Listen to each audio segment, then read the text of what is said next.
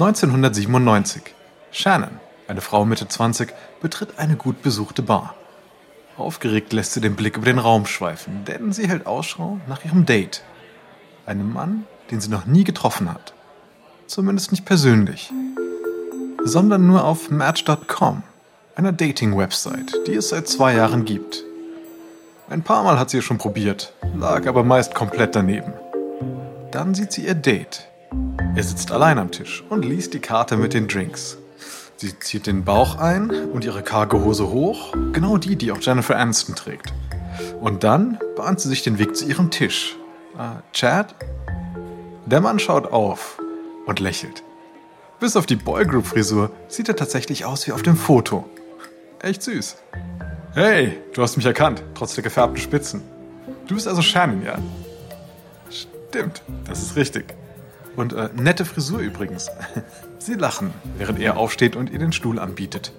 Das gibt Pluspunkte, denkt sie. Er sagt, diese ganze Online-Dating-Sache ist ein bisschen schräg. Versprechen wir uns was? Hm, was denn? So, sollte es mit uns was werden, dann, äh, dann erzählen wir das mit dem Online-Dating nie unseren Enkeln, ja? du greifst ja ganz schön vor. Aber na gut, abgemacht. In den späten 90ern hat Online-Dating einen schlechten Ruf. Wer sich dort tummelt, ist meist auf One-Night-Stands oder kurze Affären aus. Eine echte Liebesbeziehung auf Dauer wird man dort eher nicht finden. Der Kellner kommt und Chad bestellt die Drinks. Hi, ich hätte gerne ein Bier und die Dame, die Dame einen White Russian, oder? Stimmt, das ist richtig. Der Kellner geht und Shannon strahlt Chad an. Hey, du hast ja mein Profil ganz genau gelesen. Es kommt auf die Details an. Und die liegen in den Drinks. Shannon hat keine Ahnung, was das heißen soll, aber sie lächelt. Bei den Drinks kommen sie immer besser ins Gespräch und erzählen sich Albtraumgeschichten über das Online-Dating. Ein Date von ihr hatte 40 Kilo mehr als auf seinem Profilbild. Chad bekam mal 43 Anrufe von einer Frau hintereinander, aber sie schaffte es nicht, eine Nachricht zu hinterlassen. Und dann der Kerl, der behauptete, er bräuchte mal eine Penisverkleinerung. Ja klar.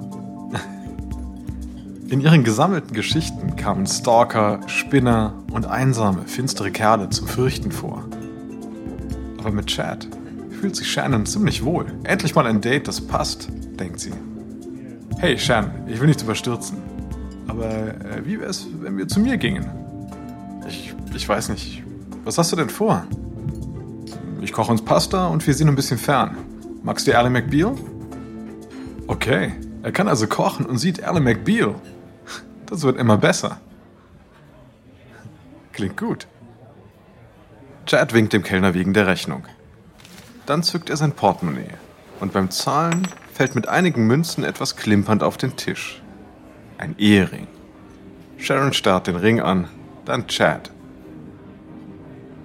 Du bist also verheiratet, ja? Ich dachte schon, zu schön, um wahr zu sein. Chad lächelt. Stimmt, aber das ist keine große Sache. Meine Frau mag Mädels. Shannon steht auf, verlässt die Bar und verschwindet. Tja, bei frühen Singlebörsen, also zu Beginn des Online-Datings, sind Treffer eher Zufall. Manche suchen Sexkontakte, andere die wahre Liebe. Doch bald sollte sich diese neue Art, sich kennenzulernen, radikal ändern. Einige werden auf diesem Online-Partnerschaftsmarkt sagenhaft reich. Andere kommen über die Anfänge nicht hinaus.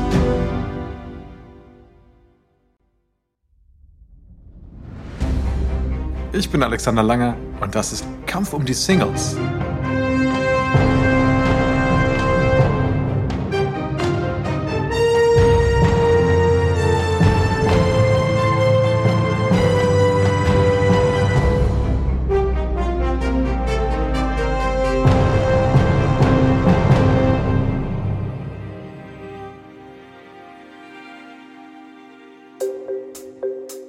Diese neue Serie erzählt von dem heftigen Wettbewerb im Online-Dating. Von den ersten Anfängen mit Websites wie Match.com und eHarmony über die heutigen dominierenden Smartphone-Apps wie Tinder, Bumble und Grindr bis hin zum Dating der Generation Z in Quarantänezeiten mit OkZoomer. Die Suche nach Sex oder Lebensgefährten ist nichts Neues. Doch in den letzten 25 Jahren hat das Internet sie ziemlich verändert. Und was früher peinlich war, ist nun akzeptiert. Daraus ist ein Milliardengeschäft geworden und ein eigener, hart umkämpfter Wirtschaftszweig. Die beliebtesten Plattformen und Apps haben enormen Zulauf. Sie tun alles, um hip zu sein, leicht bedienbar, mit hoher Erfolgsquote und technisch auf dem neuesten Stand im Geschäft mit der Liebe. Dies ist die erste Folge. Die Erfindung des Online-Datings.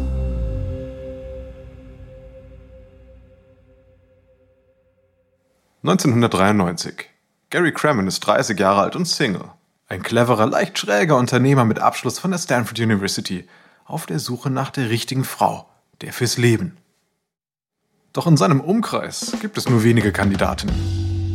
Das Internet steckt noch in den Kinderschuhen. Weniger als ein Viertel der amerikanischen Haushalte haben einen Computer. Von Social Media ist noch weit und breit gar nichts zu sehen. Crammon könnte sich in Bars herumtreiben, aber das passt nicht zu ihm. Und selbst wenn Bekannte versuchen, ihm Dates zu vermitteln, kommt am Ende nicht viel dabei heraus. Eines Abends studierte zu Hause in San Francisco die Kontaktanzeigen in der Zeitung. Meistens suchen da Männer Frauen. Auch Gary Crammon hat schon Hunderte von Dollar für Anzeigen ausgegeben, ohne Erfolg. Während er die Rubrik Sie sucht ihn durchgeht, liest er sich selber vor. Hübsche junge Frau sucht reichen Mann über 68, zwecks Ehe. Frau Ende 40 mit Kindern sucht Mann, muss nicht gut aussehen. Langbeinige Sie mag romantische Komödien und sucht sehr gut aussehenden Mann über 1,80. Hm.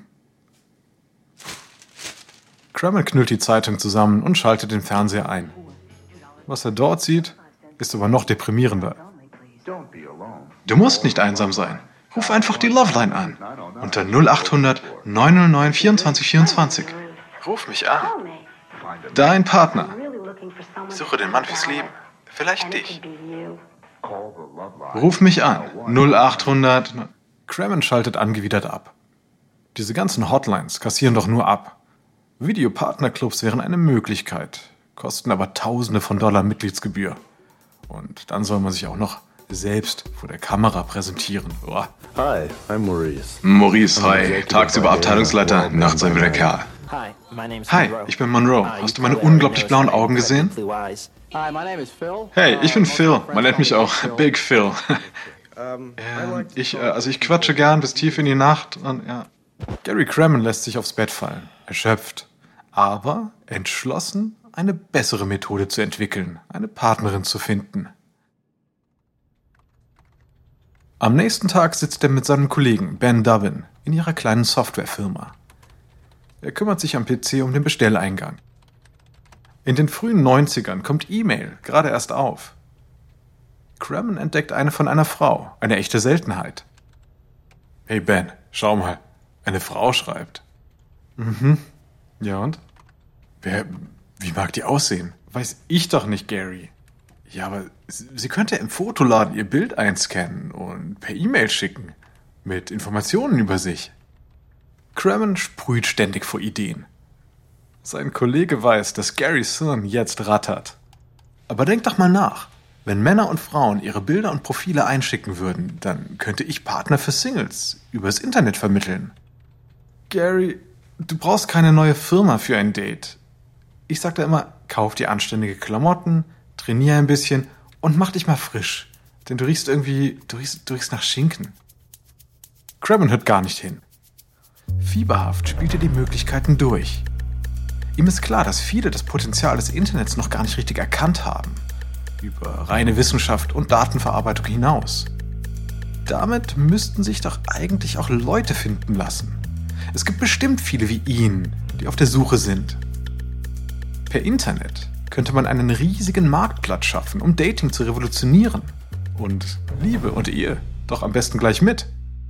Vielleicht fände er so sogar selbst eine Freundin. Und er könnte reich werden, wenn er jetzt einfach nur etwas Geld hätte. Im Mai 1994 überzieht Crammon seine Kreditkarte um 2500 Dollar, um sich die Domain Match.com zu kaufen. Er wird aber noch sehr viel mehr Geld brauchen. Deswegen schickt er früheren Mitstudenten von Stanford und Kontakten im Silicon Valley einen Businessplan. Die meisten interessieren sich aber überhaupt nicht dafür. Seriöses Online-Dating klingt lächerlich. Aber einige sind bereit, Risikokapital dafür zu investieren und geben der Idee eine Chance auf Erfolg. So kann Crammond fast 2 Millionen Dollar einsammeln. Um seine Vision umsetzen zu können, braucht er jedoch auch Daten. Per Computer könnte er Interessenten mit bisher ungeahnter Präzision matchen und vermitteln. Außerdem gibt es neuerdings eine Möglichkeit, Dinge im Internet zu suchen. Eine Erfindung von Stanford-Absolventen. Sie heißt Yahoo. Crammon will seine Internetpartnervermittlung deutlich von den uralt Zeitungsannoncen und schwülstigen Telefonpartnerbörsen abgrenzen. Dazu entwirft er einen Fragebogen. Und zwar nach seinen eigenen Kriterien. Was ihm an Frauen gefällt oder nicht, was er von ihnen erwartet. Also Humor, Bildung, Tierliebe, Interesse an Cannabis, bestimmte Glaubensrichtungen und politische Meinungen. Die Liste wird immer länger und dann begreift er, es wird vielmehr darum gehen, was Frauen wollen. Denn ohne sie wird seine Idee überhaupt nicht funktionieren. Wenn Frauen mitmachen, werden die Männer folgen. Für die meisten ist das Internet noch Neuland. Frauen machen damals nur 10% der User aus. Allerdings kalkuliert Crammon, dass jede Frau 100 Männer anlocken wird. Doch wie kann er Frauen überzeugen, überhaupt erst mitzumachen? Im Juni 1994 beschließt er, wenn er herausfinden will, was Frauen von Beziehungen erwarten oder gar einer Dating-Website, muss er sie fragen. Also stellt er sich mit Klemmbrett in San Francisco auf die Straße. Hi, äh, äh, wären Sie an meiner künftigen Dating-Website interessiert? Hau ab, du Vogel. In dieser Frühzeit des Internets wollen die meisten Frauen, die er anspricht, nichts davon hören. Bis auf ein paar. Hi, äh, würden Sie Online-Dating ausprobieren? Vielleicht, wenn es nicht bloß um nackte Haut geht. Äh, mich interessieren die Sexfantasien von irgendwelchen Losern überhaupt nicht. Und ich würde niemals, niemals meinen richtigen Namen benutzen. Ja, damit nicht jeder beliebige Kerl mein Bild samt Namen hat, das nicht, ne. Oh Gott, wenn mein Dad das entdecken würde. Okay, also wären dann E-Mails von Männern okay, deren Profil euch gefällt? Äh, was sind denn E-Mails? Er interviewt über 100 Frauen in seiner Familie, seinem Bekanntenkreis und auch vollkommen Fremde auf der Straße. Doch in seinem eigenen Team befindet sich bislang noch keine einzige Frau. Als ihm das endlich bewusst wird, beginnt er aktiv weibliche Verstärkung zu suchen. Im Dezember 94 begegnet er bei einem ehemaligen Treffen in Stanford einer Person, die er kennt. Hey, Fran, bist du das? Gary? Gary Craven? Ich habe dich seit der Business School nicht mehr gesehen. Fran Mayer ist eine selbstbewusste Marketingfrau. Crammon hat sie immer als meinungsstark und voller Energie geladen erlebt. Das stimmt, ja. Was machst du denn gerade? Nein, zwei Kinder und Marketing für Reinigungsmittel. Also richtig weltbewegend. Und du? Lustig, dass du fragst. Schau, ich habe da so eine Idee. Ich habe versucht, über Zeitungskontaktanzeigen und so Zeug eine Freundin zu finden. Kann man vergessen, völliger Quatsch, glaub mir. Ganz zu schweigen von Telefonpartnerbörsen. Fran Mayer nippt an ihrem Wein und hört zu, wie Crammon ihr von seiner Idee erzählt. Also, eigentlich bringen wir die Kontaktanzeigen ins Internet. Und jeder kann sich dort umsehen, ein Profil anlegen und Nachrichten verschicken.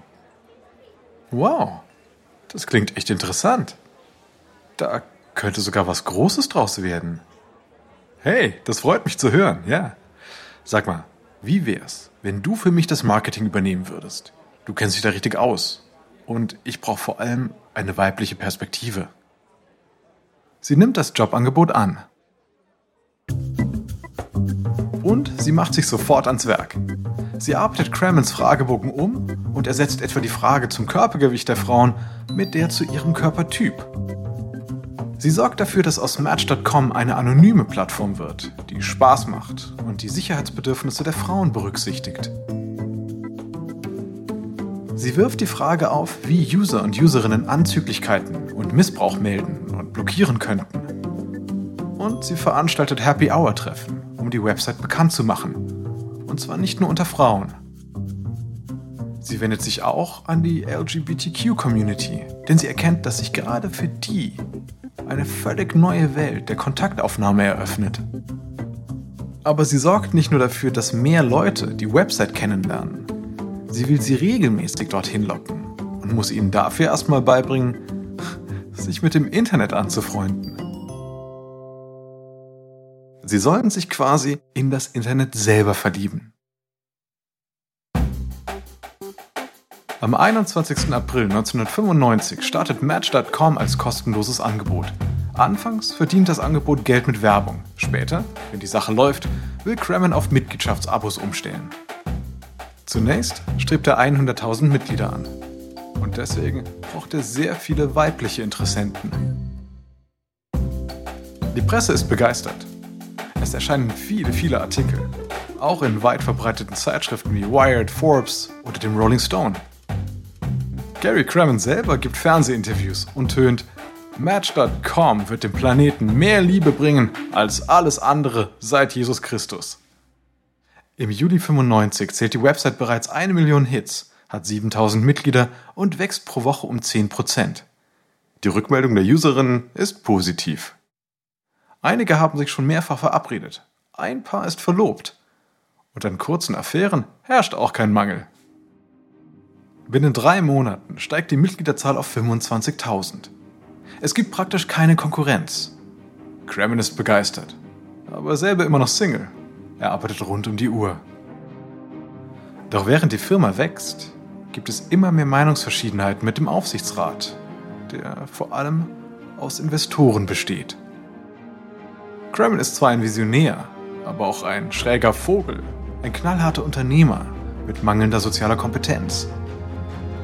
Trotz seines Erfolgs kommt es bald zum Krach, der Kremens Welt auf den Kopf stellen wird.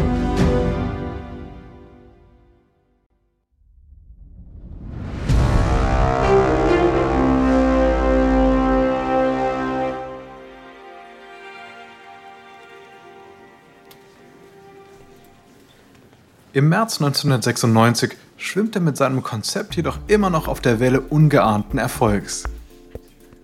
Inzwischen sind es schon 100.000 Mitglieder. Jetzt stellt er auf Monatsbeträge von knapp 8 Dollar um. Und eine zweite Finanzierungsrunde bringt sagenhafte 7,5 Millionen Dollar Risikokapital ein. Der Aufsichtsrat hat Kremen einbestellt. Er ist auf gewisse Reibereien gefasst, die ihn aber nicht weiter stören. Die Website ist sein Baby. Er hat sie geschaffen. So, Gary, wie Sie wissen, ist Match.com als Softwareplattform potenziell eine Goldgrube, ja? Die Sie an Zeitungen verkaufen wollen. Aber das kommt gar nicht in Frage. Die verstehen das Internet nicht. Das sind Dinosaurier.